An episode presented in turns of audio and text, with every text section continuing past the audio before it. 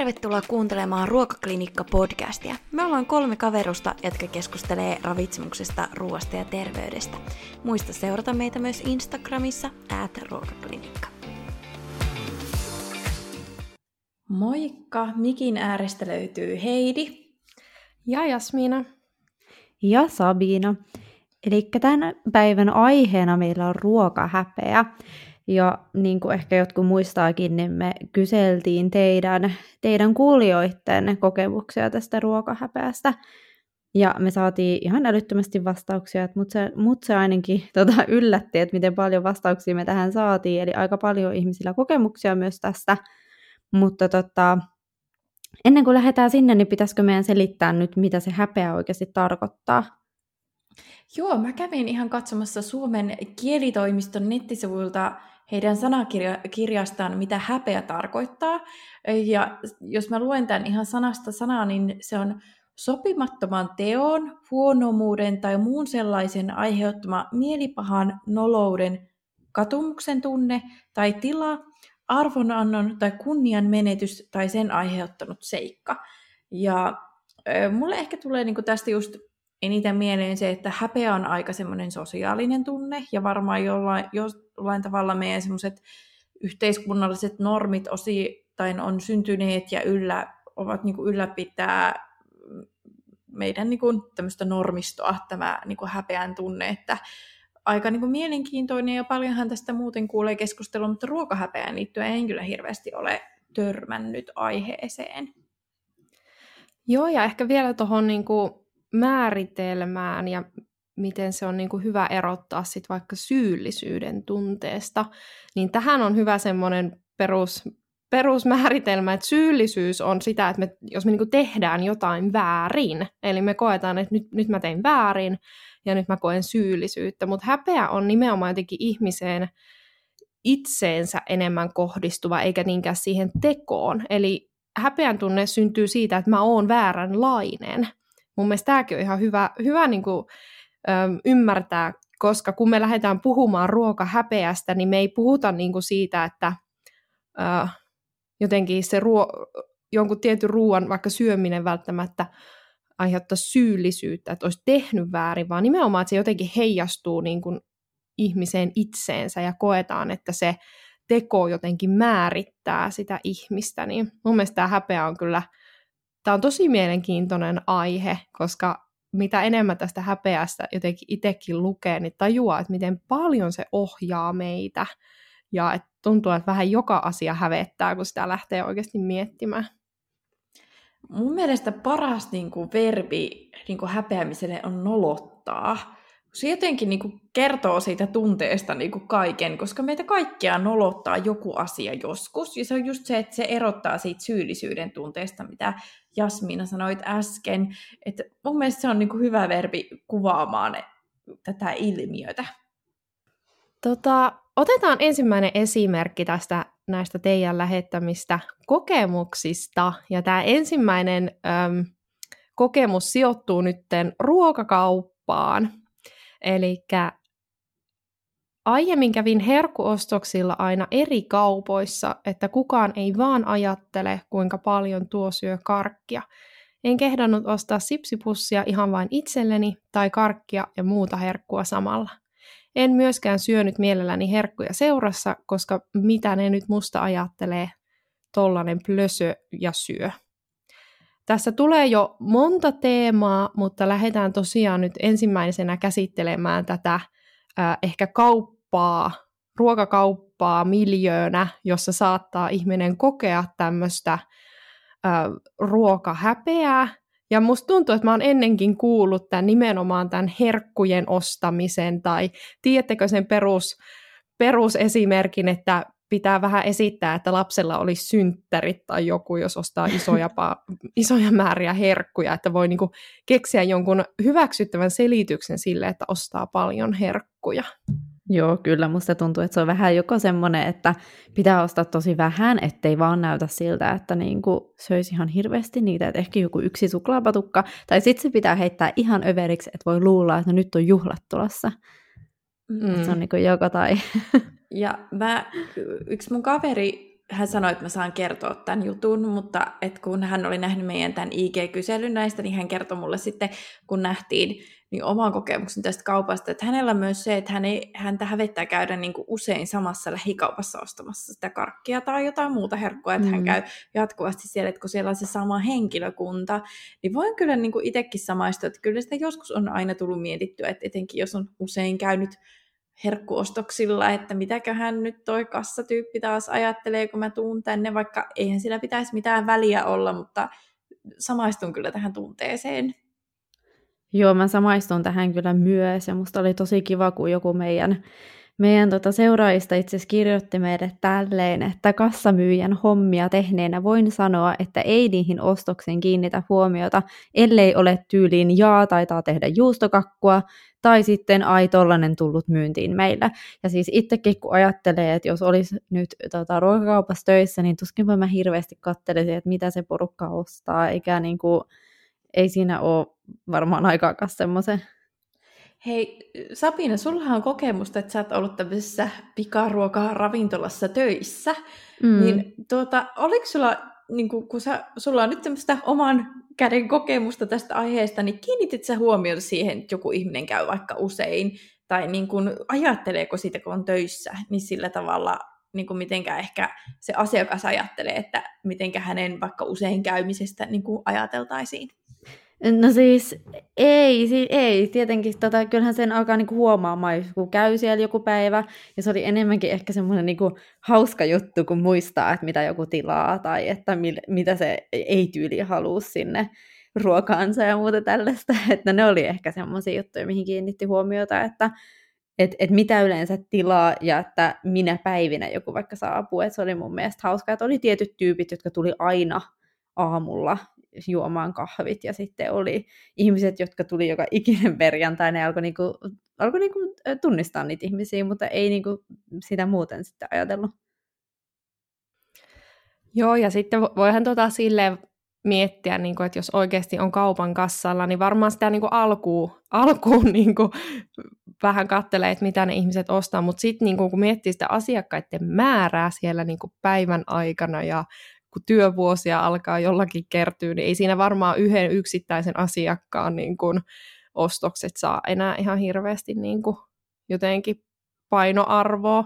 Mutta tämä on tosi yleinen kokemus ja että sitten tietysti me voidaan miettiä, että mikä se siellä taustalla on, että ää, ja itse asiassa nyt tuli just ajatus, että mitenköhän tähän on vaikuttanut nämä itsepalvelukassat. Että tuleeko ihmisen sitten mentyä her- herkemmin ostamaan ne tuotteet, jotka aiheuttaa sitä häpeän tunnetta perinteisesti vaikka kondomit tai tämmöiset ruoan lisäksi, tai sitten vaikka just ne herkku, herkut, jos kokee, että jotenkin ahdistaisi mennä siihen kassaan, niin tuleekohan valittua sitten se itsepalvelukassa herkemmin? Totta, tai olisi hyvä, kun joku kauppa tekisi tästä jonkun tutkimuksen ja kertoisi meille, miten asiat on. Niin, mutta toisaalta siihen voi vaikuttaa, jos miettii tämmöistä tutkimusasetelmaa, se, että itsepalvelukassoilta ostetaan yleensä niin kuin että sulla on niin kuin muutamia tuotteita, ja sitten nämä ehkä niin kuin mainitsemat kondomit tai herkut tai joku semmoiset nopeat ruokavalinnat tai muut niin sanotusti hävettävät asiat, niin voi olla semmoisia, että käydään ostaa vaan ne kaupasta, niin sitten tota, ne senkin takia niin kun näkyy siellä itsepalvelukassoilla enemmän, vaikka se ei henkilö oikeasti hävettäisi käydä ostamassa. Mm, se on kyllä ihan totta. Mm. Mm. Mutta olisi ihan mielenkiintoista tietää. Mm. Mutta tämän kaupan lisäksi niin meille tuli aika paljon muitakin kokemuksia tämmöisistä niin kuin, ä, eri sosiaalisissa tilanteissa, esimerkiksi työpaikalla ä, siitä, että miten miten siellä saattaa kokea tämmöistä ruokahäpeää, niin tota, täällä oli esimerkiksi kommenttina, että päällimmäisenä tulee mieleen työpaikkaruokailu, kun siellä usein sanotaan, ää, ai, sulla on pullapäivä. Mutta tämä jotenkin mm. tämä ruokien kommentointi. Me ollaan tästä ennenkin puhuttu, että siellä, siellä niinku työpaikalla lounas tai kahvihuoneessa – jotenkin se ruokien kommentointi, se on vähän niin kuin semmoista small talkia mun mm, mielestä. Se on semmoinen pieni, pieni puheen aihe. Niin, semmoinen tokaasu mm. vähän, niin kuin, mutta että varmasti siinä, jos ihminen on herkillä, niin voi myös tulkita asia monella eri tavalla. Että, että jos se niin itse jo vähän niin kuin miettii, että syönkö mä pullaa liian usein ja sitten joku kommentoi sitä, niin sen varmaan herkästi tulkitseekin että no niin, nyt, nyt minä ainakin syön liian usein pullaa, kun tämä ihminen, ihminen siitä huomautti, vaikka se tilannehän, se tokaisu saattaa olla hyvin neutraali, että näissä tunteissa on aina se tulkinta siitä tilanteesta, mikä sitä paljon värittää.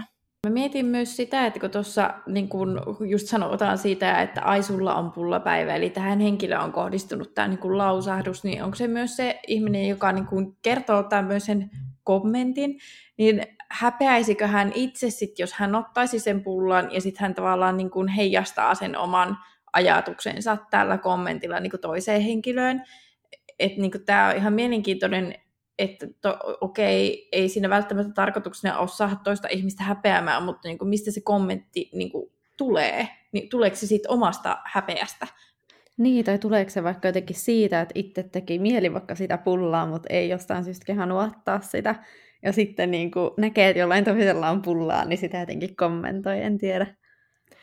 Joo, ja mulla siis mä olin omiin muistiinpanoihin kirjoittanut juurikin tästä, mitä Heidi kommentoi, että mä oon kanssa miettinyt sitä, että kyllähän häpeä on myös semmoinen, että jos sä saat aiheutettua toiselle ihmiselle häpeää, vähän niin kuin häpäiset toista, oli se nyt mi- miten tahansa, niin kyllähän se on vähän semmoinen vallan keinokin, että kyllä siinä voi oikeasti olla niin kuin jotenkin aika hankalastakin tilanteesta kyse, että jos joku vaikka tarkoituksella tekisi, tietäisi, että tällä tavalla niin kuin saa to- toiselle tukalan tunteen, niin se olisi kyllä ihan hirveetä, että jos vaikka niin kuin työpaikalla olisi tämmöinen ilmapiiri, että joku pahan tahtoisesti kommentoisi siellä toisten syömisiä.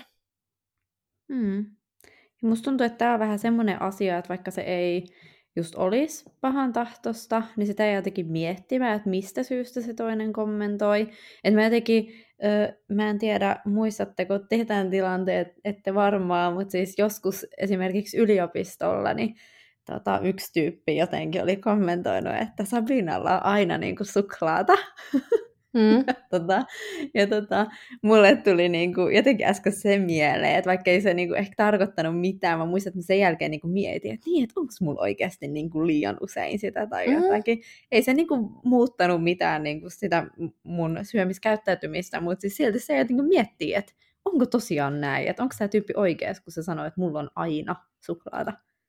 Mutta siis toihan mun mielestä nyt ihan jotenkin toi kuvaa just sen, että miten se häpeä on semmoinen niin sosiaalinen tunne ja sosiaalisia näitä normeja, että jos sä, joku aiheuttaa sulle häpeän tunteet, niin sä just niin rupeat miettimään, että onko tämä normaalia. Onko tämä mm. normaali määrä ruokaa, onko tämä normaali äm, tiheys syödä jotakin tiettyä ruokaa, ja jotenkin se, just se, että onko mä normaali, kun mä teen mm. näin.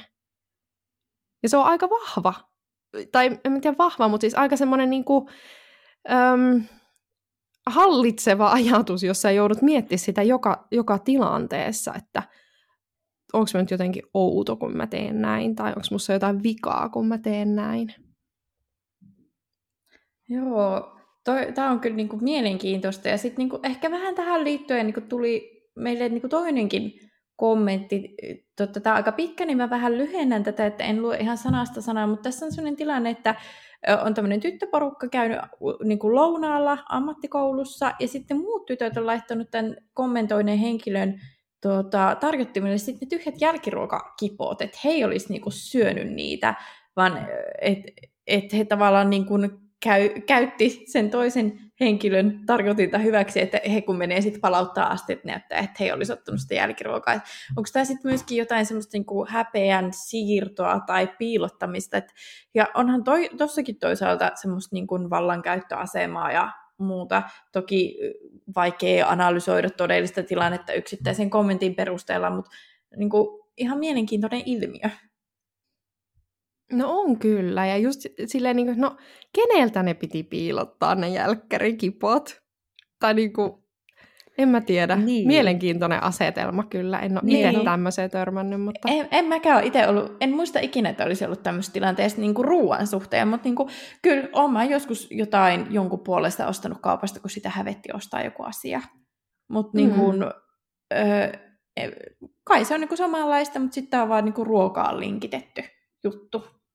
Niin, mm. mutta tulee vähän jotenkin sekin mieleen, en sitten tiedä, että millaisesta ruokalasta on just kyse, mutta esimerkiksi ainakin meidän yliopistoruokalassa, niin tota, sit, että jos mä söisin sen mun jälkiruokan, niin siinä kuitenkin niin kuin normaalisti pöydän ääressä, niin siinähän ihmiset jo näkee, että mä oon sen syönyt, että se, se että mä siirrän sen kipon vaikka Heidin lautaselle, niin tota, se tarkoittaa ehkä, tai niin kuin, että sitä kun alkaisi analysoimaan, niin se ehkä tarkoittaisi sitä, että mä en halua, että se työntekijä, jolle mä tuon ne tiskit, niin että hän näkee ne. Mutta eihän siinä niinku ole mitään siis sillä loogista järkeä. Niin, ehkä, ehkä tuossa ei välttämättä ole sitä loogista järkeä niin. ihan hirveästi, että tämä on sen verran monimutkainen nyt tilanne, että me ei kyllä osata tätä ikävä mm. kyllä analysoida ihan, ihan tota loppuun asti. Mutta hei, mun on pakko, pakko äh, yksi esimerkki tuoda vielä tähän, joka liittyy, mm. no joo, tämä liittyy mun mielestä tosi paljon tähän Ootteko nähnyt tämän McDonaldsin mainoksen? Niillä on ollut oikein mainoskampanja tässä varmaan viimeiset puoli vuotta. Ja se mainoslause joku, että niille ihmisille, jotka eivät syö mäkkärissä. Eli se, että ne ihmiset Joo, niin, se on ollut pitempäänkin kuin puoli On ollut, että ne ihmiset tilaa, tilaa esimerkiksi niin kuin kotiin kuljetuksella, ja sitten se on jotenkin niin kuin sovittu sen, sen niin kuin ruoan toimittajan asemasta, että asettaa sen jonkun mikä nyt tämmöisen, no jonkun, johonkin vähän niin kuin piiloon, että sitten se ihminen voi äkkiä käydä niin kuin sniikkaamassa sen sinne, tai, tai, ja vitsi, mikä oli vähän aika sitten, oli joku, ei kun niin, tämä oli kanssa. Ö, siinä on semmoinen nainen, joka on jossakin tämmöisessä illanvietossa, ja sitten tulee joku mies, ja sitten se on se, että hei, että moikka ja näin. Ja sitten se nainen esittää, että se ei tunne sitä ja se alkaa keksiä jotain aivan älytöntä peitetarinaa. Ja sitten siinä niin ns. selviää, että se, että se nainen on nyt nimenomaan käynyt siellä Mäkkärissä niin usein, että se myyjä tunnistaa sen. Niin mitä te ootte mieltä tästä mainoskampanjasta? Siis mua on pakko sanoa ensimmäinen, että volttaaminenhan on tämmöisen niin kuin, ruokahäpeän piilottamisen kuin, maksimointiväline, eli sun ei tarvi itse mennä tekemään sitä ostosta, ja sitten se mun mielestä on nimettömänä osittain, että se ainakaan se Volt Kuski ei ehkä näe sun nimeä, toki hän tietää sitten, missä sinä asut, tai joku muu tämmöinen ruokalähettipalvelu, ja tämä Mäkkärin mainoshan liittyy niin tähän. Mutta siis joo, ymmärrän ton, että ihmiset haluaa ehkä, että heidän e, kaikki ratkaisunsa ei ole kaikkien niin ihmisten silmien alla niin sanotusti, että heidän ei tarvitse kokea semmoista sosiaalista painetta. Mutta mun mielestä on tosi jännä, että tästä vedetään niinku mainoskampanja. Toki se niinku herättää mm. huomiota, mm.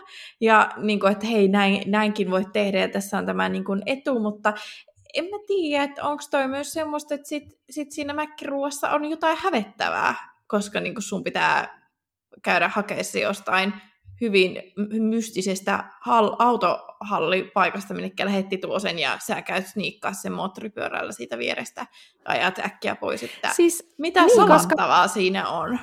Niin, koska mulle tulee, niinku, että on ihan kuin joku, jotakin niinku huumekauppaa tai jotakin kiellettyä tai jotakin niin. laitonta. Niinku, että ihan oikeasti, kun me niinku rinnastetaan ruoka tämmöiseen jotenkin ihan kun se olisi jotakin laitonta tai jotakin, niin kyllä tuossa niinku hyvin vahvasti on ruokahäpeä läsnä tuossa mainoksessa. Jep, ja mulle tulee tosta niin kuin toi, että Heidi kun alusti vähän, että mitä se häpeä tarkoittaa, kun siinä sanottiin, että sopimattoman teon niin kuin aiheuttama semmoinen tunne, siis se oli y- yksi niistä, niin tässä on vähän niin kuin se, että jotenkin, jotenkin tunnettaisiin, että se olisi jotenkin sopimatonta syödä vaikka sitä mäkkiruokaa tai mikä ikinä sitä niin kuin häpeää sitten aiheuttaa, niin tämä on taas se, taas niin kuin äsken sanoin niin kuin vähän aikaa sitten, että, että siinä ei ole niin kuin semmoista loogista järkeä, niin musta tuntuu, että tosi usein tässä niin kuin ruokahäpeän tunteessa, niin siinä ei ole oikeasti loogista järkeä, kun sitä alkaa, alkaa niin kuin ajattelemaan. Hmm, kyllä, ja mun mielestä tästä oli vähän aikaa sitten myös kirjoitus äh, Hesarissa kolumni siitä, kuinka tällainen kolumnistin jollekin tuttavalle oli nimenomaan tämmöinen ruokalähetti kuski kommentoinut sitä, että sä tilaat Aha. tosi usein. Ja tosi siinä kiva. pohdittiin just siinä kolumnissa sitä, että oikeasti että tämmöistä niin kuin kommentointia ei pitäisi tehdä, että se on tosi, tosi vahingollista. Jotenkin tuntuu niin kuin absurdilta, että mi- miksi sä kommentoisit jonkun, kun se ei kuulu sun työnkuvaan, tai kenen mm. työnkuvaan se kuuluskaan, mutta että jotenkin silleen niin kuin, mutta tämmöisistä se voi toisaalta, jos nyt ihan lähdetään ajatuksen virran mukaan, niin josta, jostakinhan se ruokahäpeä myös on syntynyt, niin voi varmaan se tietyllä tavalla se häpeä on ihan semmoinen, että se ei suoraan välttämättä ole mistään tietystä kommentista, tai että se on vaan yleisesti vaan niin kuin, me ollaan ymmärretty, että okei, tämä, tämä on sopiva määrä syödä, tämä ei, mutta kyllä jot, jotkut, ja itse asiassa tosi monet myös kokee ihan semmoista suoraa just kommentointia, ja ihan vaikka lapsesta asti kokenut, niin se voi olla hyvin sisäistetty se häpeän tunne, että vähän niin kuin syö... Mm. Eikös meillä ollut täällä hei semmoinen kommentti, että nyt mä joudun sitä vähän täällä etsimään. No niin, nyt mä löysin tämän kommentin. Eli äh, meillä oli myös yksi kommentti tämmöinen, missä niin kuin henkilö tuo esiin sitä, että se vähän niin kuin mikä, mikä tahansa päätös hävettää. Et jos, jos syöt epäterveellisesti, niin sitten hävettää se, että syö epäterveellisesti. Sitten taas täällä on että toisaalta on nolottanut myös terveellisten ruokien toivominen kotona laitettavaksi. Äh, että niin kuin, jotenkin sitten tuntuu, että mikään suunta ei ole ehkä niin kuin oikea, että siinä se on jo hyvin, hyvin varmasti niin kuin sisäistettyä se häpeä. Mm. Siis jotenkin tätä niin kuin koko ilmiötä jotenkin hy- hyvin kuvaa, että meille tuli useita semmoisia kommentteja aiheesta, että itsenäiset päätökset hävettää. Eli niin kuin jos puhutaan porukassa syömisestä tai vaikka just jostain tuommoisesta perhetilanteesta, niin se, että sä teet niin kuin toisin kuin muut tekee tai olettaa sun tekevän, niin se niin kuin hävettää. Ja täällä niin oli useinkin tämmöinen lyhyempi kommentti tuli, että en uskalla syödä välipalaa esim. oppituntien välissä, jos ympärillä on muita ihmisiä. Tai valitsen ystävien kanssa ravintolassa ruoan sen mukaan, mitä ystävät ottaa, en sitä, mitä itse haluaisin. Tai en uskalla ottaa ruokaa, mistä itse tykkään, vaan ottaa sitä samaa kuin kaveri. Tämä itse asiassa tuli niin kuin kahdestikin. Et, mm. et, et ehkä tämä niinku, se päättämättömyys myöskin liittyy siihen, että jo, jos siinä Jasminan lukemassa kommentissa, että jossain seurassa se on hävettävää sit valita se terveellinen vaihtoehto, ja sitten jossain seurassa se on hävettävää valita se epäterveellinen vaihtoehto, että riippuuko se myös sit niinku ympäristöstä, missä se päätös tehdään, eikä pelkästään Varmasti. ruuasta. Varmasti, mm. koska se on nimenomaan sosiaalinen tunne, niin se peilataan toisten ihmisten kautta, niin kyllähän se varmasti vaikuttaa, että ketä ne ihmiset on. Ja täällähän oli monissa kommenteissa mun mielestä myös sitä, että esimerkiksi läheisten ihmisten tai oman perheen kesken ei häpeä. Mutta sitten jos on vähänkin vieraampia ihmisiä, siinähän voi olla myös, että ei ihan tiedä, että mitä ne muut ajattelee, niin silloinhan ne saattaa ajatella myös negatiivisesti. Et se on, kuvaaksi myös vähän sellaista turvattomuuden tunnetta, että kelpaankohan mä, jos mä syön näin, vai arvosteleeko ihmiset nyt mua tästä valinnasta?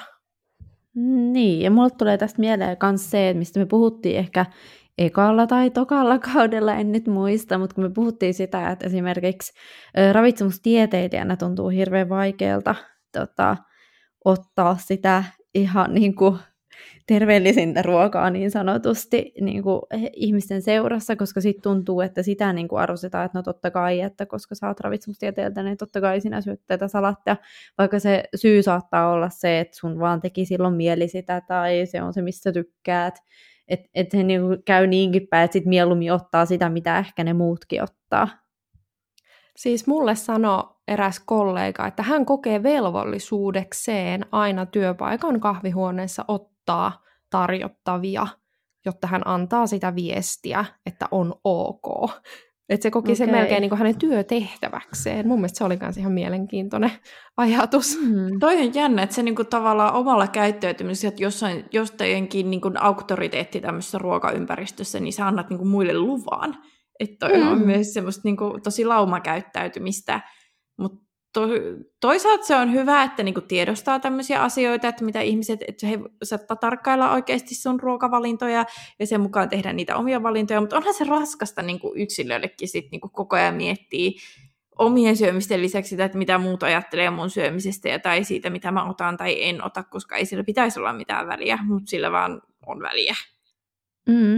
Ja tästä tulee semmonenkin, semmonenkin mieleen, että, että mulla on muutaman kerran tullut jossain kaupassa joku entinen potilas tai asiakas niin kuin vastaan siellä kaupassa, öö, niin tota, siihenkin tulee jotenkin siis semmoinen, että jotenkin siinä vaiheessa jotenkin ajattelin, että no, että nyt, nythän niin kuin, tietty kattoisi tätä mun ruokaa, että mitä mä otan, että onko tämä niin jotenkin esimerkillistä, onko tämä se, mitä me ollaan puhuttu, vaikka oikeastihan se on sitä, että kaikilla on erilaiset, erilaiset ruokavaliot ja se on just hyvä juttu ja sulla voi olla joku päivä se pizzapäivä ja se on ihan fine silloin ostaa sitä pizzaa sieltä kaupasta.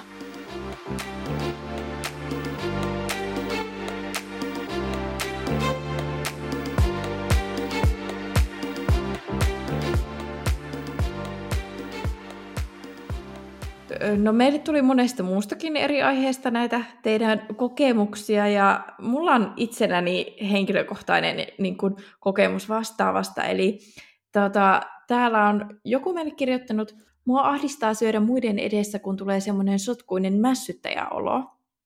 Ja mulle on henkilökohtaisesti joskus useita kertoja kommentoitu siitä, että mä oon hyvin äänekäs, kun mä syön.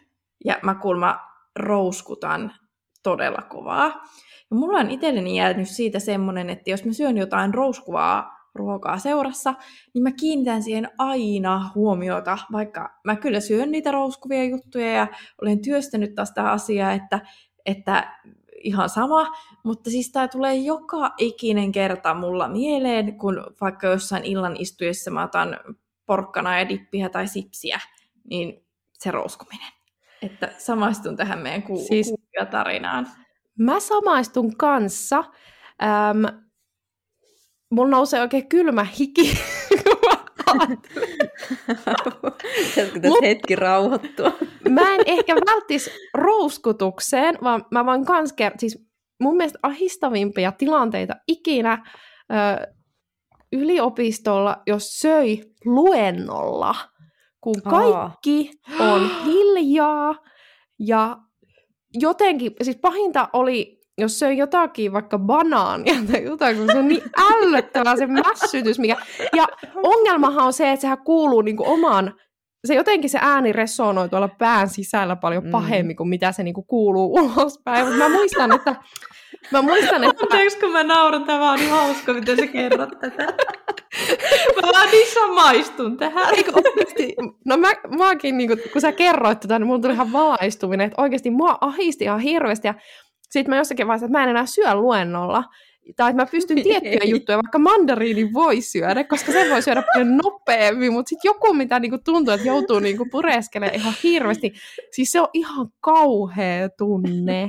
Tai tiedättekö, se, sulla on semmoinen joku myssipatukka, ja se rapisee ihan hulluna, kun sä avaat niinku sen paketin. Että mulle tuli kanssa tästä niinku äänistä, että niinku, mä, voin, niinku, mä vaan kuulen päässäni, niin nyt ei ole mitään rapisevaa, että voisin demonstroida sen, mut, sen äänen, mutta se tuntuu niin kuin, niin kuin maailman isoimmalta ääneltä siellä jossain Joo. luentosalissa tai jossain muussa Joo. niin tämmöisessä, missä pitäisi olla niin periaatteessa hiljaa ja antaa niin kuin muille rauha. Tai leffateatteri ja siellä niin kuin joku tämmöinen siellä, on, tai siellä on muita kovia ääniä, niin mun mielestä se ei, mutta se, että jos on hiljasta, niin kuin oikeasti hiljasta. No, no leffateatterissa hiljainen, semmoinen, jos on hiljainen kohta, jos tiedätkö, no joku joo, totta. rapistaa karkkipussia. pussista sitä karkkia Niin, sit pitää friisauttaa se käsi siitä, tai niin kuin pitää paikallaan. Joo, mä tiedän, siis mä oon varmaan tehnyt sitä, että on ollut kunnossa joku taistelukohta, sitten onkin yhtäkkiä hiljasta, ja sitten pitää pysäyttää se käsi, ettei vaan niinku kuulu. Mutta siis, mä en tiedä, onko mä kertonut tästä aikaisemminkin, mutta mähän ko- mä muistan, mä olin päiväkodissa, ja mua jo siellä ahdisti, että kun päiväkodissa oli varmaan aina tarjolla näkkäriä, ja mua ahisti, kun, se, kun mä söin näkkäriä, niin se kuulosti kauhean kovalta. Ja sitten kun kaverit vieressä söi näkkäriä, niin mä ihmettelin, että miksei niillä kuulu näin kova rouske. Oi, ja silloin mä tajusin, että se on nyt joten, tai en mä tiedä tajusin mä silloin, mutta että mä muistan, mua silloin jo ahisti se, mutta tässähän voi myös olla, niin kuin, että jos joku, ootteko kuullut tämmöisen termin kuin misofonia, että joita, jotkuhan meinaa oikeasti päätyä hulluuden partaalle, jos joku ihminen kova äänisesti syö niiden vieressä. Että sitten sekin, että aina se, että jos, jos sä syöt ja kuuluu jotakin ääntä, niin se ei tarkoita, että se vika on sinussa. Se voi olla myös siinä toisessa ihmisessä. Että hän voi myös olla hyvin herkkä äänille, mutta se on, mä oon ymmärtänyt, että se on todella ää, mi, niin kuin melkeinpä kidutusta semmoiselle ihmiselle kuunnella semmoista niin kuin syö, syömisen ääntä tai jotakin maiskutusta. Että Joo, ja siinä on sekin ky- puoli. Ja kyllä mä tiedän ihmisiä, joita häiritsee tosi paljon niin kuin ruokailuun liittyvät niin kuin äänet tai siihen syömiseen liittyvät äänet tai jos sä niin kuin syöt suu auki tai puhut syödessä. Että se voi mm-hmm. olla tosi niin kuin häiritsevää heistä. Että nämä ihmiset saattaa kyllä niin kuin sanoakin siitä, mutta sit siitä voi tulla itselle se häpeä tunne, koska niin kuin, et ole niin sanotusti sivistyneesti syönyt. Niin mm-hmm niin että tämä on vähän niin kuin ongelmallinen tilanne. Toki molemmilla on oikeus omaan kantaansa, että saa syödä mitenkä haluaa ja toinen saa ilmaista, jos se häntä niin kuin häiritsee ja pilaa sen ruokailuhetken, mutta ehkä tämä on semmoista tasapainoilua siinä niin kuin vuorovaikutustilanteessa. Mm. Mm. Kyllä, mutta sitten se on jännä just, että jotenkin se, äh, jos saan ottaa vähän tota aasinsiltaa tähän yhteen teemaan, mikä on ää, niin kuin vertailu puolisoon. Täs, täs, mä lupaan, että tässä on pieni aasinsilta olemassa. Mutta että, tuli kommentti, että usein häpeän sitä, että syön enemmän kuin mun mies. Ja mä oon kuullut tätä niin kuin myös muita, muita kokemuksia, että monesti voi olla, että naispuolista henkilöä hävettää se, että jos hän syö enemmän kuin mies. Niin mä mietin, että on, onko siinä jotenkin sama, että oletetaan just, että naisen pitää olla jotenkin silleen syödä tosi siististi ja syödä vain pieniä määriä ja ravintolassa tilata salaattia. Että kyllä tässä mun mielestä on myös vähän eri normistot miehille ja naisille ehkä. Vai mitä te ajattelette? No joo, kyllä. Siis musta tuntuu, että, että tota, poikaporukoissa usein kuuli, että ne just miettii sitä, että no kuka nyt, niin kuin etenkin niin kuin lapsena, mietittiin, että no kuka nyt niin kuin pystyy syömään enemmän tai niin kuin jotenkin vaikka rasvasempaa ruokaa tai jotain niin kuin tällaista. Mutta sitten taas tyttöjen keskuudessa oli enemmänkin semmoinen, niin kuin, että se oli tosi in, että et syönyt jotain tai jätit vaikka jotenkin ruoan syömättä tai jotain tällaista. Joo, ja tämä ehkä niinku ulottuu muuhunkin kuin arkielämään. Siis mä oon joskus tullut jossain YouTubessa vastaan semmoisia videoita, että ihmiset tekee semmoisia, että syön kerralla 6000 kaloria tai syön kerralla 100 donitsia tai tämmöisiä. Sitten lähes poikkeuksetta ainakin se algoritmi ehdottaa mulle niinku miehiä, jotka tekee tämmöisiä syömishaasteita. Et en mä muista, että mulla olisi niinku naishenkilöitä tai naisoletettuja niin kuin tullut vastaan, että et onko tämä niin sit oikeastikin sosiaalisesti niin sanotusti hyväksyttävämpää miehille syödä niin kuin enemmän?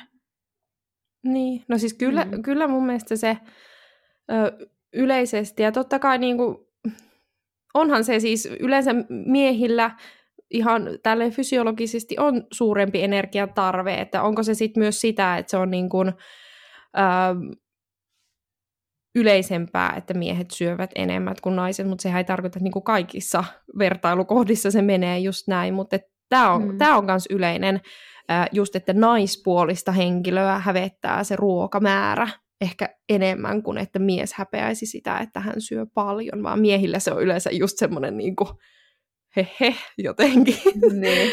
että niin kuin, minä tässä syön paljon, mutta minähän niin. olen mies. Jep. niin. Niinpä, että et, et ehkä se on just mitä tuossa meidänkin tulleessa kommentissa, niin silloin kun se on just se, vaikka se oma puoliso tai oma sisarus, tai jonka kanssa niin usein syö tai syö yhdessä julkisesti jossain, tai vaikka jossain käy vierailussa perheellä, että jos siihen, etenkin jos siihen kiinnitetään huomiota, niin se voi olla tosi niin kuin ikävä fiilis. Mm vaikka niin kuin, kyllähän kaikilla on oikeus syödä niin, pal- niin paljon, että sinä nälkä lähtee, sen takia me syödään. Et, et, ymmärrän kyllä, että tämä voi olla tosi häiritsevää. Mm. Mutta voitaisiko me tästä itse asiassa hypätä siihen nopeeseen ja hitaaseen syömiseen? Että mm. me ainakin Jasminan kanssa ollaan niitä aika hitaita, hitaita syömisiä. Ja tuossa itse asiassa ennen kuin aletettiin edes äänittää, niin Jasmina jo, Jasmina jo sanoi, että, että välillä on hävettänyt se, että miten hitaasti syöt. Ja ihan mulla on ollut ihan sama juttu, että katsoo aina, että muut ympärillä on valmiita ja itse yrittää äkkiä niin kuin sitten syödä. Niin tota, mä en muista, oliko meillä tästä jotain kommenttia. Oliko tästäkin tullut? Ei. Ei mun Ei. mielestä. Tämä oli nyt ihan meidän oma kokemus. Oma. Mutta tota, sitten toisaalta mä oon myös huomannut sen, että jos on jossain porukassa ja siitä on vähän silleen, että, että on just vähän hitaampi ja sit muut on jo valmiita ja sit sanoo silleen, että joo, että mä oon vähän tämmöinen hidas syömään, niin sitten aika usein myös tulee se, että joo, mä oon kauhean nopea syömään. Että, että vähän niin kuin, että sekin hävettää ilmeisesti, että jos on tosi nopea syömään. Että musta tuntuu, että kaikki, mikä tahansa voi hävettää. Joo. Ka- kaikki, mitä teet eri tavalla kuin joku toinen tekee. Niin, mm. kyllä. Että miten se onkin niin vahva jotenkin. Mutta kyllähän sitä voi sitten myös niinku vähän tarkastella, että no okei, on, onko tämä nyt, me nyt ollaan vaan erilaisia tai näin, että mm. kyllä sitäkin voi sitten vähän ehkä saada lieventymään sitä häpeän tunnetta, jos sitä vähän tarkastelee, että onko siihen aihetta. No, jos me hypätään seuraavaksi vähän niin kuin erilaiseen vertailukohtaan, kun me ollaan nyt keskusteltu aika paljon siitä, että miten se ruo- kuka syö sun kanssa, ruokailukumppanu niin sanotusti tai ruokailuporukka syö, niin sitten voi myös niinku erilaiset esimerkkiannokset tai muuta aiheuttaa myös niinku häpeän tunnetta. Et meille oli tullut tämmöinen yksi hyvä kommentti, että työpaikkaruokalassa oli koottu esimerkkiannos, että miltä näyttää 600 kalorin lounas. Hävetti sairaasti kasata lautaselle sen jälkeen sen verran, että ei itselle jäänyt nälkä. Eli se ei ole aina edes se niin kuin, se vieruskaveri, että kuinka paljon se syö, vaan niin kuin, että just tuommoinen niin vertailukohta, jolla on varmaan hyvät periaatteet. Varmaan siellä on niin kuin esitetty, että tämä voisi olla niin kuin tämmöinen keskiverto niin kuin hyvä annos koko, että saat tarpeeksi energiaa ja ravintoaineita tästä ruoasta, että ei sen tarkoituksena ole ollut, että on väärin syödä eri verran, mutta sehän voi sitten aiheuttaa niin kuin tälle meidän kokemusasiantuntijalle, niin on aiheuttanut häpeän tunnetta. Mm, mä en ole koskaan, koskaan sille itse osannut sitä ajatella noin, mutta aika valaiseva esimerkki, että miten se niin kuin... Mutta tuleeko tässä nyt jotenkin just se, että se esimerkin mukainen annos on oikein ja kaikki muu on väärin? Mm. Että tietyllä tavalla myös mun mielestä se joustavuus ja sallivuus, minkä puolesta mekin niin kuin ruokaklinikassa tosi paljon puhutaan, niin mun mielestä siinä on myös yhtenä niin kuin tarkoituksena vähän vähentää sitä ruokaan liittyvää häpeää, koska ne asiat ei ole niin mustavalkoisia. Että se, että jos niin kuin ymmärtää sitä ehkä, että asiat ei ole niin mustavalkoisia, niin sit se ei ehkä hävetäkään niin paljon. Vai mitä te mm. olette mieltä? Mm, no mä en tiedä, osaanko mä tohon sanoa mitään, mutta mulla tulee mieleen tuossa niinku esimerkki, esimerkki sanasta jo niinku se, että et yleensähän se tehdään just joku keskiverroksi, mutta keskivertohan ei tarkoita sitä, että kaikki niinku tarvitsee just tämän, vaan se niinku kasataan niistä että joku tarvii enemmän ja joku tarvii vähemmän ja siitä sitten tulee tämä joku, joku keskiverto. Et mun mielestä tommosenkin niin kuin muistaminen, vaikka se on tosi vaikeaa ehkä siinä tilanteessa, mutta jotenkin, että muistuttaa sitä, että se keskiverto ei tarkoita sitä, että just näin on kaikkeen niin kuin pärjättävä tällä, tällä määrällä. Niin kyllä, ehkä se on sitten myös semmoinen vähän viestinnällinen, että ehkä siinä voisi sitten siinä esimerkkiaterian yhteydessä viestiä vähän paremmin, että, että niin kuin, mm energian tarve ihmisten välillä vaihtelee, että tämä on esimerkkiannos. Ja lähinnähän niissä yleisesti, jos miettii tämmöisiä esimerkkiannoksia, niin siellä havainnollistetaan niiden eri aterian osien suhteita toisiinsa, mm. eli vaikka lautasmallissa, mutta sitten jos haluaa vaikka ottaa lisää ruokaa, niin ottaisi samassa suhteessa niitä, niitä ruokia lisää, että se on myös ehkä hyvä, hyvä pointti tuohon. Jep.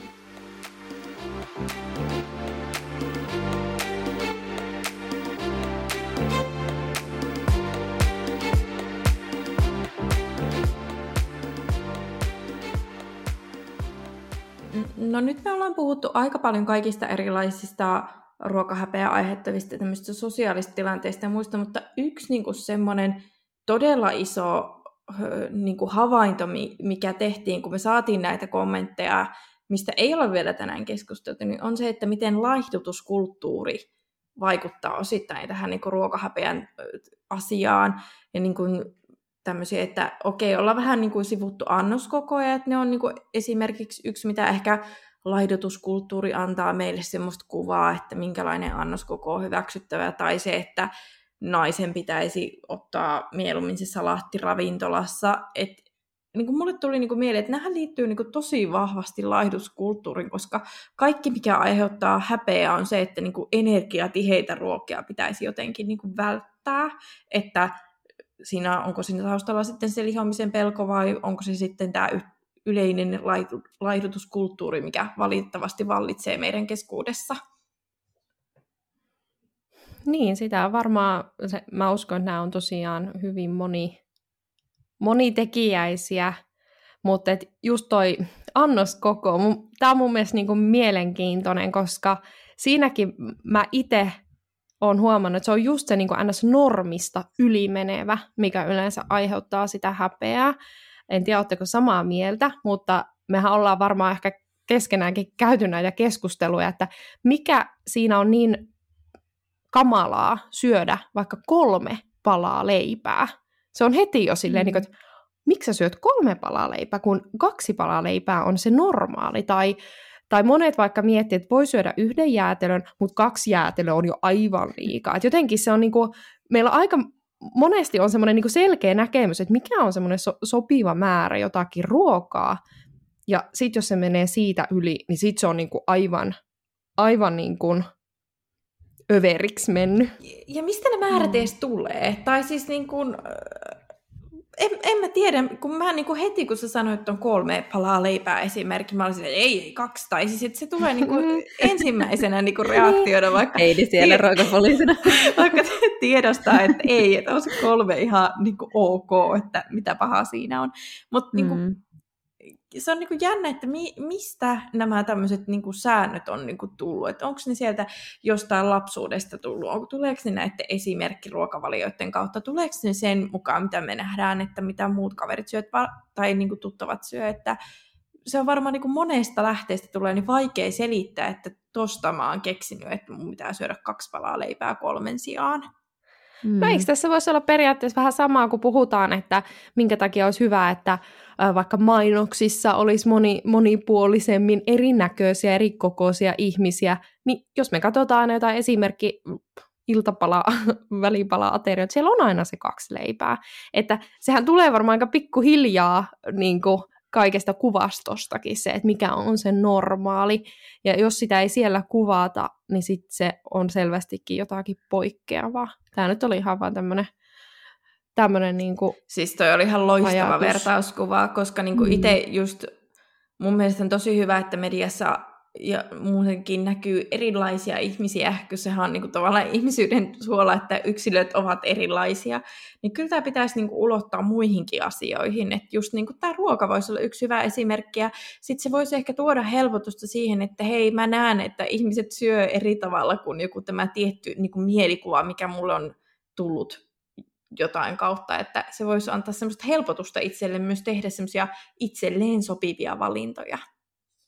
Kyllä, ja just se, että eihän niinku, siinä nyt ei ole mitään vaarallista, jos nyt sattuu yleensä aina ottamaan sen kaksi palaa leipää, mutta et jos se, että olisi oikeasti ihan järjettömän kova nälkä ja ei jotenkin pysty ottaa sitä kolmatta leipäpalaa, tai jos sen ottaa, niin kokee suurta häpeää ja että on jotenkin epäonnistunut ihminen, niin kyllä se siinä kohtaa niin kuin sitten, sitten niin kuin laittaa miettimään, että ei tämä nyt ehkä ihan palvele niin kuin tarkoitustaan. Että se, vähän niin kuin yksilökohtaisestikin vähän tarkastella, että kuinka paljon se häpeä sitten vaikuttaa siihen omaan elämään, että kuinka voimakasta se on, että sekin voi varmaan vaihdella ihan tosi paljon eri tilanteissa ja ihmisten välillä. Hmm. Toinen, mikä tota, aika, tästä oli vähän useampikin kommentti, on tämä, että ei niinku kehtaa ottaa lisää ruokaa. Täällä oli tämmöinen esim, esim, että en esim. kehtaa mieheni vanhemmilla syödä paljon, enkä ottaa lisää. Ja sitten oli toinen just tuohon jälkkäriin, että ottaa esim. suklaata, ja sitten jos ottaa vielä yhden rivin lisää, niin sitten siitä tulee häpeäkokemus. Eli jotenkin se, että ajatellaan, että se yksi annos tai se yksi lautasellinen pitäisi aina, aina riittää. Mm. Joo, tämä annoskoko on kyllä nyt selvästi aika ytimessä tässä asiassa. Mm. Jep. Mielenkiintoista. Tähän laihduttamiseen liittyen mun mielestä oli myös yksi hyvä kommentti, että yhdessä kaveriporukassa minua pienemmät laihduttaa usein, joten vaikuttaa kyllä omiin ruokavalintoihin. Ja sitten mikä niin mielenkiintoisinta on tässä, että yhdessä kaveriporukassa, mä oletan nyt, tämä on nyt tämmöistä spekulointia, mutta oletan, että tämä kommentoijalla hänellä on useita eri kaveriporukoita ja hän on huomannut tämän ilmiön, että hän kun on tiettyjen ihmisten seurassa, niin se vaikuttaa hänen ruokavalintoihin tämän niin kuin heidän laihduttamisen kautta. Ja sitten niin kuin muissa viiteryhmissä ei tule tämmöistä niin kuin, ö, tarvetta muuttaa niitä omia ruokavalintoja tähän suuntaan, että kyllä se niin kuin oikeasti se meidän niin kuin ympäristö vaikuttaa tosi paljon ja just tähän laihduttamiseen, mm. laihdutuskulttuuri jotenkin on tässä aika ytimessä. Joo, ja tosta, tosta herää se ajatus, että varmaan just se, että mikä liittyy nyt siihen ravitsemusterapeuttien tai asiantuntijoidenkin siihen, että jos ajattelee, että joku ihminen nyt kiinnittää tosi paljon omiin syömisiin se huomiota, niin kuin laihduttajat tyypillisesti tekee, ja ravitsemusterapeutit työkseen kiinnittää huomiota syömiseen ja ruokaan, niin siitä herää, että nyt se varmaan katsoo munkin syömisiä, että se ehkä yhdistää, yhdistää tässä, että minkä takia se toisten laihduttaminen vaikuttaa sit myös siihen omiin ruokavaliotyöhön, vaikka ei he mitään niin kuin sitä kommentoisi tai, tai jotenkin toisi esille. Niin, tai että jos he puhuisivat vain niin omasta puolestaan niin niin, asiasta. Niin. Et jotenkin mm. se, että nämä ihmiset ovat nyt jotenkin erityisen tietoisia ja, ja kiinnittävät tähän asiaan huomiota, niin se ehkä omallakin kohdallaan sitten nostaa sen pintaan. Ehkä. Mm. niin, mm. niin.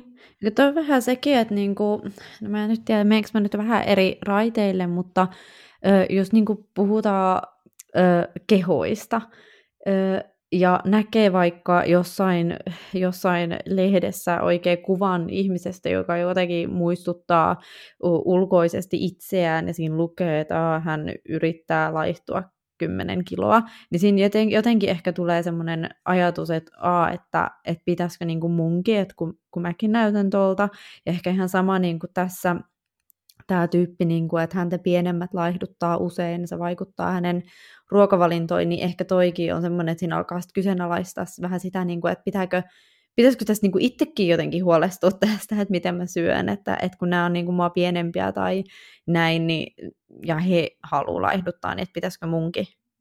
Mm. Joo, ja toi on mun mielestä erittäin hyvä esimerkki siitä, että miten se, että ihminen laihduttaa, niin se vaikuttaa yleensä myös siihen hänen lähipiiriinsä jollakin mm. tavalla, että, että sillä on tosiaan, tosiaan vaikutuksia sitten muidenkin syömisiin ehkä. Mutta toi, toi niinku kehohäpeä, mehän ihan kun me tätä jaksoa mietittiin ja suunniteltiin, niin puhuttiin siitä, että tässähän on nimenomaan äm, ruokahäpeän taustalla tosi usein tämä kehohäpeä. Ja se on varmaan semmoinen, niinku, tai onkin iso teema sinänsä, ja me nyt ei lähdetä mm. sitä varmaan niin, kuin niin tarkkaan perkaamaan, mutta se on toki hirveän hyvä ymmärtää, että se usein siellä taustalla on. Ja sitten meillä oli tullut tähän liittyen kokemus vähän ehkä eri, eri näkökulmasta kuin mitä itse on asiaa tarkastellut. Mä voisin tämän kommentin lukea. Ähm, itselle akne on tehnyt sen, että ahdistaa syödä epäterveellisiä ruokia tuntuu, että muut kattoisivat, että miksi mä syön tuommoista ruokaa ja aiheutan itselleni aknen. Heti ensimmäisenä hmm. pitää myytti murtaa. A- aknehan Joo. ei johdu niin kuin, ruokavaliotekijöistä. Että siinä niin kuin, muut asiat on niin kuin, suurimmassa osassa, että ei kannata kokea häpeää tälle kommentin lähettäneelle, että haluan kertoa tämän, että ei kellekään jää väärää mielikuvaa tästä aiheesta. Mm, Kyllä, tosi hyvä. Ensin, ensin häpeää kannattaa lähteä murtamaan faktoilla, niin. mutta että toisaalta mä ymmärrän, että tämmöinen faktakaan ei välttämättä häntä helpota, jos hän kokee, että ne muut ajattelee näin. Että ei ne muut välttämättä tiedä, että se syöminen, tietyn tyyppiset ruuat ei aiheuta sitä aknea. Että sehän tässä kuitenkin keskiössä on, että, että hän ajattelee mm. mu- muiden ajattelevan näin. Mutta että tämä on kyllä, ja yksi mikä mun mielestä tässä on just tämä, niin kun, että aiheutan itselleni, niin tota, tästä mulle tuli mieleen Aasinsillan kautta tämä laihduttaminen siinä mielessä, että kun puhutaan tämmöisestä niin kuin laihduttamisen yhteydessä tämmöistä itsekuriajatuksesta, mitä mm. mekin ollaan monessa jaksossa perattu, että onko se itsekuri nyt sitten se avain onneen, niin mä oon ajatellut näin, että itsekuri ajatus, eli me ajatellaan, että jos ihminen vaan, jos hänellä on riittävästi itsekuria, niin silloin hän vaikka onnistuu laiduttamisessa, niin mun mielestä tämä itsessään lisää häpeää, koska silloin me ajatellaan herkästi, että jos ihminen ei onnistu tässä laihduttamisessa, eli hänellä ei ole riittävästi itsekuria, niin hän on jotenkin epäonnistunut. Ja sitten taas se näkökulma, minkä puolesta me esimerkiksi puhutaan, joka li- tai niin kuin vähentää tätä häpeää, niin on se, että me puhutaan niistä menetelmistä. Että onko ne menetelmät onnistuneita ja onko se niin kuin keinot järkeviä. Ja jos se laihduttaminen tai mikä tahansa muu vaikka elintapamuutos ei onnistu, niin se on sen menetelmän vika. Se ei ole ikinä niin kuin sen ihmisen vika. Ja silloin se pitäisi mun mielestä tätä häpeäkokemusta niin kuin lieventää. Mm-hmm. Oot ihan oikeassa. Joo, toinen mikä niin kuin, kun ihmisiä usein hävettää just vaikka se, että se annoskoko, niin kuin, että miten paljon siinä on ja muuta tällaista, niin toinen, mikä tuli aika isosti esille, on se, että ihmisiä hävettää myös se, että onko ne liian, omat annokset jotenkin liian pieniä muihin nähden. Täällä oli esimerkiksi tämmöinen, että syömishäiriöitä sairastavana hävettää pienet annoskoot ja hitaus tehdä valintoja, mitä syö ja milloin syö. Ja täällä oli useampikin itse asiassa, joka mainitsi just sen ruok- ruokakoon, mikä se on, annoskoon pienuuden. Kyllähän sitä niin jotenkin usein kuulee myös kommentteja siitä, että jos ihminen näyttää siltä, että hän syö niin kuin vähän tai niin kuin kuulee vaikka just perustyöpaikka, koulu, ruokala, joku kaveriporukka, että miten sä otat noin vähän, miten sä syöt näin vähän ruokaa. Mm. Että tavallaan, että kun sekin poikkeaa sit siitä keskiverrosta, mutta se poikkeaa siihen toiseen suuntaan, niin kyllä se varmaan, jos se on niinku itselle se, niinku, että tämä on mulle niinku riittävä määrä syödä tällä hetkellä, niin se voi olla sitten aiheuttaa sitä häpeää etenkin, jos siitä saa, on saanut joskus niitä kommentteja. Ja mulla itselleni vähän tähän liittyen se, että tota, mä oon yrittänyt tässä vuosien varrella opetella semmoista oman kylläisyyssignaalien kautta niin kuin syömistä. Ja mulla on, mä muistan, että mulle on ainakin lapsesta asti sanottu siitä, että ei saa jättää ruokaa lautaselle. Ja mulla on tämä on niin sanotusti paha tapa, no onhan tämä niin kuin ilmaston kannalta paha tapa, että siinä vaiheessa, kun se kylläisyys niin kuin tulee täyteen, niin sitten mä en niin kuin enää syö, että en niin kuin silleen pakottamalla ahda, koska se ei ole niin kuin miellyttävä tunne ja se ei tue minun nälkäkylläisyyssignaaleja. Eli niin kuin se voi varmaan niin kuin liittyä myös tähän, että sit jos sä otat niin kuin enemmän ruokaa, mitä sä sit jaksatkaan syödä, niin siitä tulee ehkä vähän semmoista samantyyppistä kommentointia. Ja toisaalta sitten nämä ilmastoasiat nyt voi olla, kun se ruokahävikkiin kiinnittää niin paljon huomiota, niin että hei nyt mä en niin kuin, tätä ruokahävikkiasiaa ota huomioon tässä, että kuinka paljon mä syön tai syönkö mä kaiken lautaselta. Joo, ja Heidi, mä en usko, että sä oot yksin tämän asian kanssa, koska aika moni ajattelee niin, että ruoan heittäminen roskiin on jotenkin ihan kamalan väärin, ja eihän, sitä eihän se sillä tavalla ole suotavaa, että nyt kannattaa kaikille sanoa, että heittäkää ruokaa roskiin, mutta sekään ei auta yhtään ketään, että se väkisin väännät sen, niin kuin sen ruoan sitten, vaikka sä et jaksaisi sitä syödä. Et mieluummin mä niin kuin lähtisin siitä, että vaikka se ruoka pitäisi muutaman kerran heittää roskiin sen takia, koska otit lisää, niin kuin liikaa, niin siinä ehkä pääsis opettelemaan sitä, että miten paljon mä oikeasti tarviin, ja sitä myötä niin kuin, sitä omaa annoskokoa, että kun sä otat sitä ruokalautaselle, niin osaat jo, jo paremmin niin kuin sanoa, että, että ö, paljon sä pystyt syömään, mutta siinä vaiheessa, jos aina niin sit yrittää syödä sen kaiken, niin se voi estää myös sitä oppimista. Siis toi oli tosi helpottava kommentti niin kuin mulle itsellenikin, että niin hei, mähän on niin kuin opettelemassa tätä asiaa. Ja ehkä sen mm. takia sitä pitäisi sitä ruoan lisää ottamista normalisoida enemmän. Voisi rohkeasti ottaa vähän pienemmän annoksen, kun ei tiedä jaksaako kuinka paljon syödä. Ja sitten voisi käydä hakemassa lisää ilman, että tuntee mitään niin kuin häpeän tunnetta. Että tämähän niin kuin ratkaisisi monta ongelmaa. Mm.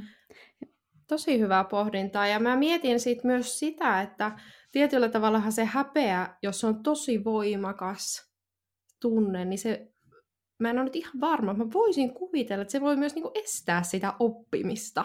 Et yleensä jos meillä on tosi voimakas tunnetila päällä, niin se meidän ajatus ei ole semmoista hirveän äh, jotenkin järkevää, niin silloin me ei ehkä opitakaan siitä tilanteesta. Just se, että vähän niin kuin äm, suhtautuu siihen nimenomaan oppimiskokemuksena, niin se voi myös niin kuin helpottaa ja vähentää sitä häpeän kokemusta, mutta sitten taas toisaalta myös esimerkiksi auttaa oppimaan ja parantamaan niin kuin jatkossa sitä, että mä en kanssa, koska joskus tuntuu, että ehkä aikaisemmin myös lapsia on yritetty paljon niin kuin häpeän kautta jotenkin kasvattaa. En mä usko, että se on kovin järkevä tapa. Että ehkä häpeä ja oppiminen ei ole niin kuin... mm mennä nurkkaan peäämään, sehän oli sen niin kuin, niin. perus, tai on sanonta, että mitä niin kuin ehkä koulumaailmasta käytetään ja tämmöinen rangaistuskeino, että siinähän käytetään sitä häpeää ran, rangaistuksena. Mm. Että mm. ei se nyt niin kuin, tue silleen niin kuin, aikuistakaan ja aikuisenkaan oppimista tai niin kuin, hyvinvointia. Tämä häpeä on kyllä tosi tämmöinen jotenkin monitahoinen ja monisyinen aihe. Ja mä kyllä niin kuin ajattelinkin, kun, että kun keksittiin tämä aihe, että lähdetään tästä keskustelemaan, että yllättävän vähän tästä niin kuin kuulee missään just tästä niin kuin ruokahäpeästä. Ja niin kuin, sit tähän kun niin kuin lähtee perehtymään, niin tästä kyllä avautuu semmoinen ihan valtava maailma. Ja me ollaan varmaan näiden kommenttien kautta käyty monta niin kuin osa-aloitta läpi, mutta sitten kun tämä on niin sit sen yksilöllinen tunne, mikä riippuu siitä tilanteesta, muista ihmisistä ympärillä, mitä ajatuksia sulla on, niin varmasti teille kuulijoillekin on noussut tämän jakson kuuntelun aikana niin omia semmoisia, että mikä, minkälainen tilanne on mulle aiheuttanut häpeää, tai mm. sit nämä tilanteet on, niin kuin, että mitä olette itse kokenut, mutta ehkä tämä on sitä häpeän lievittämistä, että me myös niin kuin kerrotaan, mm. että hei muutkin tuntee näitä ihan samoja juttuja. Jep, ja muistakaa muuten se, että meille saa edelleen jakaa näitä juttuja ja saa kommentoida näitä, mistä me ollaan nyt juteltu, jos on tullut jotain hyviä ajatuksia, niin laittakaa meille vaan Instagramissa viestiin. Joo, ja sitten ehkä vielä tuohon niin tähän vertaistukeen, niin ehkä sitä omaa häpeää voi myös, tai jotenkin sitä häpeän tunteen voimakkuutta lieventää se, että ihan oikeasti kaikkia hävettää joskus, ja toiset vaan niin kuin peittää sen paremmin. Että ihan mm. oikeasti kaikkia hävettää. että mm. se on aika, aika inhimillistä. Mutta mun mielestä täällä on aivan ihana täällä meidän yhden, yhden kommentin lopussa. Eli tässä kommentissa hän kuvaa, kuinka häntä, häntäkin ö, hävettää esimerkiksi käydä hakemassa lisää kakkua juhlissa, niin sitten täällä lopussa on, että tällaisina hetkinä teen pienen mielikuvaharjoituksen. Häpeän iskiessä mielessäni halaan itseäni myötätuntoisesti. Joskus se auttaa. Eli paras vastalääke häpeään on myötätunto, eli se, että niin kuin suhtautuu itseen myötätuntoisesti ja ehkä se auttaa pääsemään siitä häpeän tunteesta. Ei sekä aina auta, tietyllä tavalla varmasti häpeän tunne kuuluu ihan ihmiselämään, mutta et ei niinku rankase itteensä sit vielä siitä häpeän tunteestakin, vaan enemmänkin ehkä suhtautuu silleen myötätuntoisesti. Mm.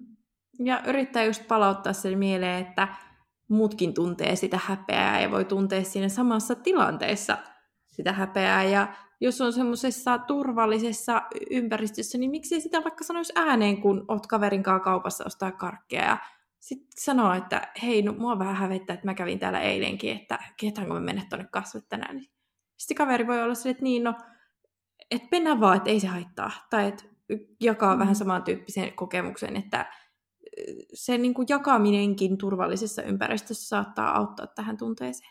Mutta toi meidän ku, yhden kommentoijan toi kommentti tai itsensä halaaminen ja myötätunton osoittaminen, niin se oli kyllä tosi, tosi hyvä ja oivallinen vinkki varmasti kaikille.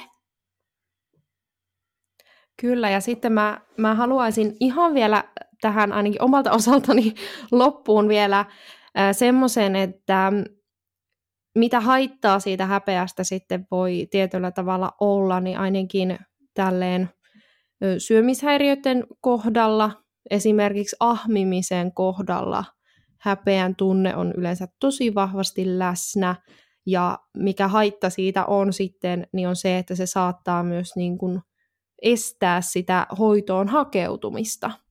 Niin tässä kohtaa haluan vaan semmoisen sanoa, että että se, se ei ole mitenkään vaikka ravitsemusterapeutille tai lääkärille tai muille hoitohenkilökuntaan kuuluville mitenkään niin kuin erikoista tai niin kuin kauhisteltava asia, vaikka ruokamääriä, mitä saattaa syödä tai näin, että, että rohkeasti hakemaan apua, jos tuntuu, että sitä tarvitsee, että ei anna sen häpeän estää sit toisaalta myös sitä paranemisprosessia.